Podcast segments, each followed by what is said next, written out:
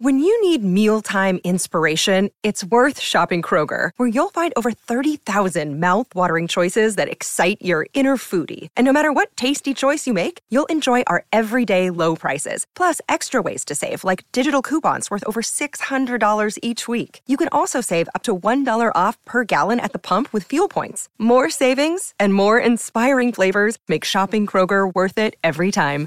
Kroger, fresh for everyone. Fuel restrictions apply.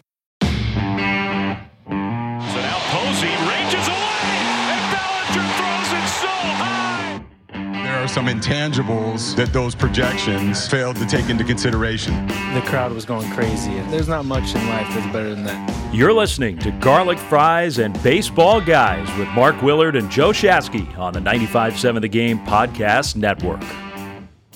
All right, episode five, Garlic Fries and Baseball Guys. That is us, along with the Butcher Boys, Joe Shasky, Mark Willard. So glad you're with us. Um, look, it's uh, Joe. It's been um, it it's been few and far between the times where Giants fans have been uncomfortable for even a stretch as long as a week. Uh, but here we are again, and uh, you know they they get swept two games in LA by the Dodgers. Uh, it's nothing compared to the way they started against the Dodgers last year. So maybe that sort of gives people uh, some comfort. But Alex Wood said something after the series was over. He goes, Well, you can't win 107 games every year, which it's like one side of me goes, Well, of course. And, and, and no one's expecting that. And that was obvious even when you were zero and zero. But it was also some sort of, um, I don't know, maybe, maybe an admission that like some sort of magical ride feel from last year maybe isn't inside this particular team's clubhouse. How did you sort of reason with that statement? Well, I, I found it to be an interesting statement from him uh, against a team that you look over and you're like, God, Mookie Betts. Now he's starting to get going. Oh, they're going to get all their guys back. The Turners look good. And it's just, it's frustrating. And you look over at their lineup when you see a bunch of all stars. I can understand from Alex Wood perspective, who used to pitch for the Dodgers, looking over at his lineup going, yeah, our DH slash cleanup hitter is batting 179, you know, heading into today. Uh, it doesn't look good. I don't think they're this bad, though, Mark. Like, that's the thing. I think right now, because of some of the injuries, it looks worse than where it really truly is. And, you know, they are a plucky group. I don't think they're going to have the miracle they had last year. Think of how many things went right for them. Right, but I right, still think they can be a playoff team. Like, there's levels to this. And, like, we're acting like they're 14 games under 500. No, that's the Cincinnati Reds who have lost a zillion games. Oh The my Giants are 14 and 10 right now. Yeah. No, I I, I don't I, I expect them to be a playoff team. Honestly. I, I I really do. I think that here's kind of the cycle. You know, the Giants only lost five of six games one time all last year. That's crazy. Right. So these are the moments where what happened last year is going to hurt them a little bit, just in terms of perception. It gets uncomfortable real fast. And and then also we talked about this on the last episode. Like, who looks good? Who's just raking? There's like nobody. And and so we can say Joc was hurt, and Yeah. yes, with COVID and Belt with COVID and Longo's still not there, and Wade still hasn't shown up. I mean, they've got plenty of excuses. But by the mm-hmm. same token, there are a few things when I look up and down the lineup that are starting to make me feel real uncomfortable. Yeah. I get, I understand that Joey Bart is doing little things that we can't see. I understand that the pitching staff is comfortable with him. Um, I understand that he's seeing a lot of pitches and his eye has gotten so much better. I think he's a smart ball player, but he's striking out almost half the time he goes to the plate. Mhm. And, you know, for the analytics that say, hey, strikeouts are better than a double play, yeah, that's true. But I, I mean, a number of times hmm. already this year where all you need is a fly ball or something like that that can change a game. He just can't seem to put the ball in play. He's almost he's almost seemingly taking too many pitches. He's taking Yeah. so many that he's also taking some that are right down the middle of the plate. He's not a rookie anymore. I, I'm starting to get real worried about the offensive side of Joey Bart.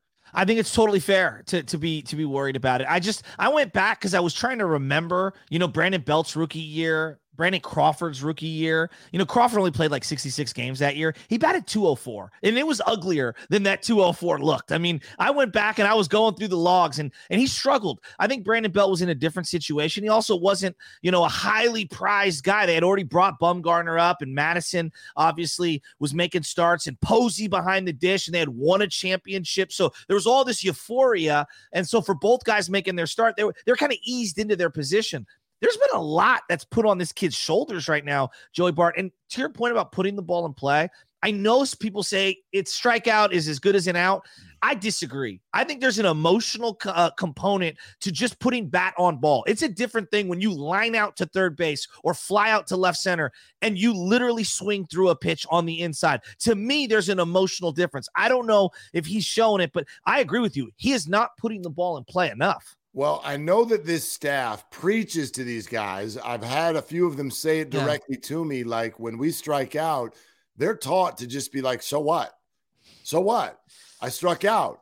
Um, and, and and we know that that in fact they would rather you almost take that perfect strike that's painting the black on the outside. They'd rather you not swing at it. Sometimes, even if there's two strikes, if there's a runner over there at 1st mm-hmm. and there's nobody out, they'd rather you strike out.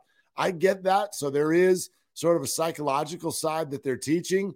But I think the emotional side from you is a point well taken, especially when you're talking about a young player like yes. Joey Bart. Joey Bart has never consistently done anything mm-hmm. at the mm-hmm. big league level. So if if that's sort of uh, if this is his first consistent time as a starter, and you're like, okay, now you've had the seasoning. This isn't the pandemic year yeah. anymore.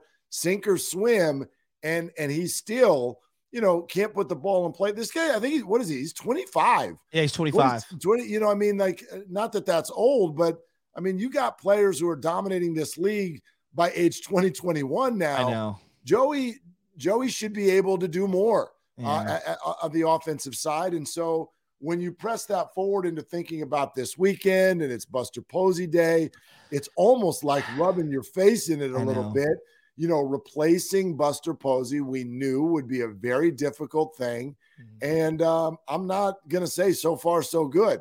No. Um, so far, no good let me make a comp for you. And and I think the body language right now for him as he walks away during a strikeout, I'm getting a lot of Brandon Belt vibes. Think of who's played first base for the Giants. We've talked about this. McCovey and and Will Clark and JT Snow. These are beloved people. To play first base for the Giants is just different. You're going to be held to a different standard. And the reason why I use Belt as an example for Joey because he's replacing Buster. I mean, you're talking about one of the icon icons. Like we're still looking for a left field replacement 14 15 years after Bonds is left. But here's the one thing that I do think is similar in their games. He does get walks. Like I know he's not putting the ball in play. Yep. He does get walks, and there is value for this team when they need base runners. The question I have is would they experiment with him in a different spot in the order? Would it just be, hey, he has not earned to where he can get moved up? Like maybe if I was them, try him in the two hole, try him in the five hole one day. I know he hasn't earned it, but maybe a jumpstart him by just putting him in a different spot and putting other guys around him.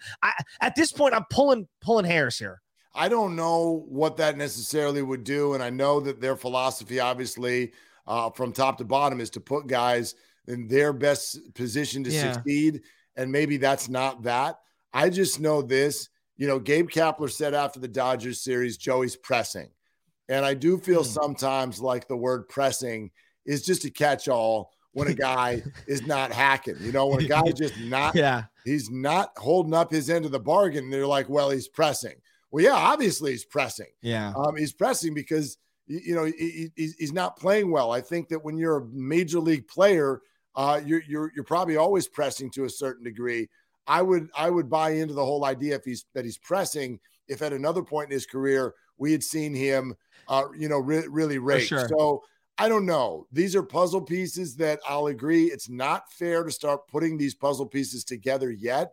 But again, I go back to Joey Bart's already in the organization. Yeah. Farhan comes in, and the first time he's given a first round draft pick, he picks a catcher and you can tell me all you want that you pick the best player available at, that, that particular time.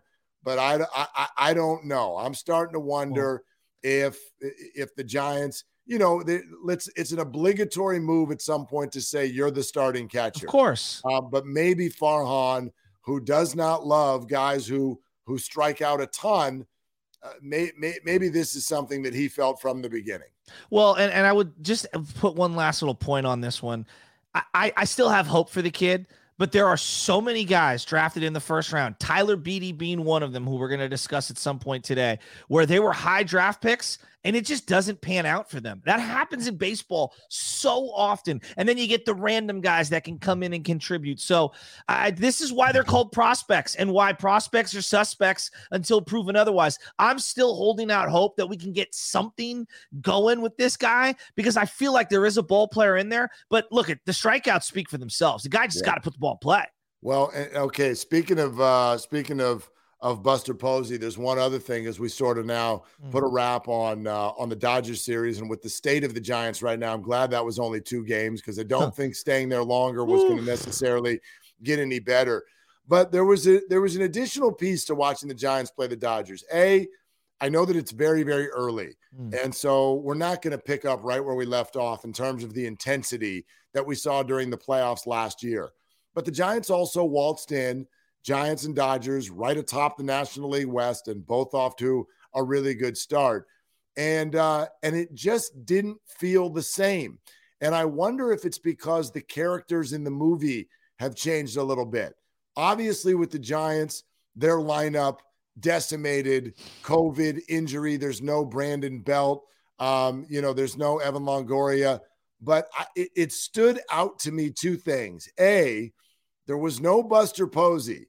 There was no there was no face of the Giants to put up against the Dodgers. And then uh, in game one of the series, when we're given a close game, and here comes the Dodger closer, it was not Kenley Jansen. No. And so it just there was something for me. Uh, it's still Giants Dodgers. Yeah. But these these two games did not feel the same as Giant Dodger games felt last year. And and to the best of my ability, I, I think it's because those two standard bearing players weren't there. Yeah, it's interesting. And then I'm I'm seeing now their guy, Will Smith. I mean, he looks like a baller. I mean, straight up. he he's a great catcher right now, and it's it's kind of sad to see their young guys balling, our guys struggling. The other thing that I've noticed about this just Giants Dodger thing that, that is going back and forth. Clearly, the characters have changed. There's I mean, the Giants started a guy tonight against St. Louis I'd never even heard of. I mean, I never even heard of the guy, and he's starting the game tonight because they've been so decimated with COVID. But the other thing that I noticed in just roster construction, we've heard so much about how the Dodgers, they're farm built. Well, wait a minute. They're two sick dudes were traded for Trea Turner and Mookie Betts. And those guys have added youthful exuberance on the base path, dynamic base path, and five tool type players. I mean, these guys are studs. They traded for both of those guys. Now they've got a lot of homegrown. I'm not denying the other homegrown players, but like they went about it getting those two, I believe are two of their top four guys. Like they traded for those guys. So I'm saying to myself, how antsy are the Giants going to get here? Like, are, are we going to get restless and move some of our prospects? I, I think they're going to get antsy, but not yet. You okay. know what I mean? Like, we're still in early May. Um, the record is still very much on the positive. And you know, we talked earlier about excuses, and you're you're looking right now. You got plenty of them with with the the, the injuries, the COVID, mm-hmm. um, all the things that, that that have taken place. I think the Giants will play this this season very aggressively. I think that they feel like trade deadline acquisitions. There's two reasons why I think they love trade deadline acquisitions. Number one is obviously you have a hard time in San Francisco getting big time hitters to sign there, to mm. decide to come yeah. San Francisco. So trade for them. The other reason I think they like trades is we know this.